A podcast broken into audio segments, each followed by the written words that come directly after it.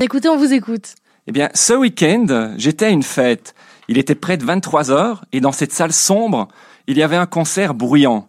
Des gens qui buvaient de la bière, fumaient et dansaient. À un moment, j'ai vu un petit garçon, à peine deux ans, qui est sorti de la fumée juste devant les baffles qui crachaient du son. À côté, sa mère, bobo flamboyante, se dandinait comme si elle voulait faire tomber la pluie sur une pousse de choucal. Et là, je me suis dit que la salle devait se diviser en deux catégories les bobos qui sont plus beaux que beaux et qui trouvaient ça trop mignon, et les bobos qui, eux, sont plus beaux que beaux et qui, eux, pensaient que sa place était dans son lit. Et moi, dans tout ça, eh bien, je me suis demandé aussi si j'étais plus beau que beau. Mais sans réponse, je me suis mis à penser à Greta Thunberg. Ben oui, dès qu'on parle de cette jeune activiste suédoise, il y a toujours ceux qui la voient comme une héroïne du 21e siècle et ceux qui trouvent qu'elle ferait bien d'aller à l'école et de laisser les adultes détruire le monde. Puis c'est vrai, à côté, il y a aussi ceux qui la voient comme un être magique, voire maléfique. Et je me dis que c'est plutôt étrange qu'il y ait tant d'idées irrationnelles à son sujet, parce que Greta, tout ce qu'elle fait après tout, c'est de nous crier dessus avec ses petits yeux d'ange ou de démon. Mais vous allez enfin écouter la parole rationnelle des scientifiques, non d'Odin.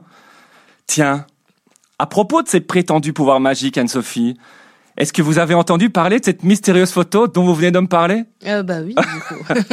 eh bien oui, eh bien je m'en doutais. Eh bien, vous ne savez peut-être pas, mais c'est une photo de 1898 qui a été découverte dans les archives de l'université de Washington. On y voit trois enfants en plein travail dans une mine d'or au Canada. Et l'enfant de gauche, sur la photo donc, est ou bien Greta Thunberg en 1898, mais avec ses traits d'aujourd'hui, ou bien une jeune fille à Nat de 1898, mais qui ressemble comme deux gouttes d'eau à notre Greta. Biffer la mention inutile, Anne-Sophie.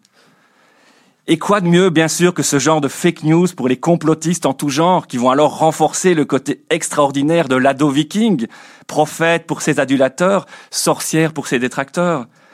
Mais bien sûr, Anne-Sophie, vous savez que moi, je suis un homme rationnel, et je ne vois là aucune simple coïncidence. Mais n'empêche, cette histoire de voyage dans le temps, c'est quand même un peu troublant, non? Bon, je m'explique. Greta a donc embarqué sur un voilier en août 2019 afin de participer au sommet de l'ONU sur le changement climatique à New York. Et après une tournée nord-américaine, elle devait normalement se rendre en bus à Santiago du Chili pour la COP25.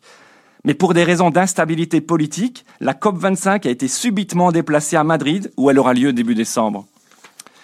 Mais enfin, Sophie, est-ce que vous imaginez ce qu'elle a vécu depuis qu'elle a quitté l'Europe? Traverser tout l'océan pendant des semaines, puis à peine arriver de l'autre côté, devoir faire le chemin inverse pour tenter d'arriver à Madrid le jour J. Mais c'est encore plus dingue que le tour du monde en 80 jours, cette histoire. Eh bien, moi, je vous le demande, mais qui vit encore de telles expériences aujourd'hui? Eh bien, je vous réponds, Sophie, plus personne. Parce que moi, ce que je vis de pire, c'est par exemple d'être ajouté dans une conversation Messenger et ne pas oser la quitter, ou bien de commander un Uber et ne lui donner que 4 étoiles sur 5, car il y avait quand même une drôle de tâche sur la banquette arrière. Alors Greta, ce matin, j'ai un message pour toi.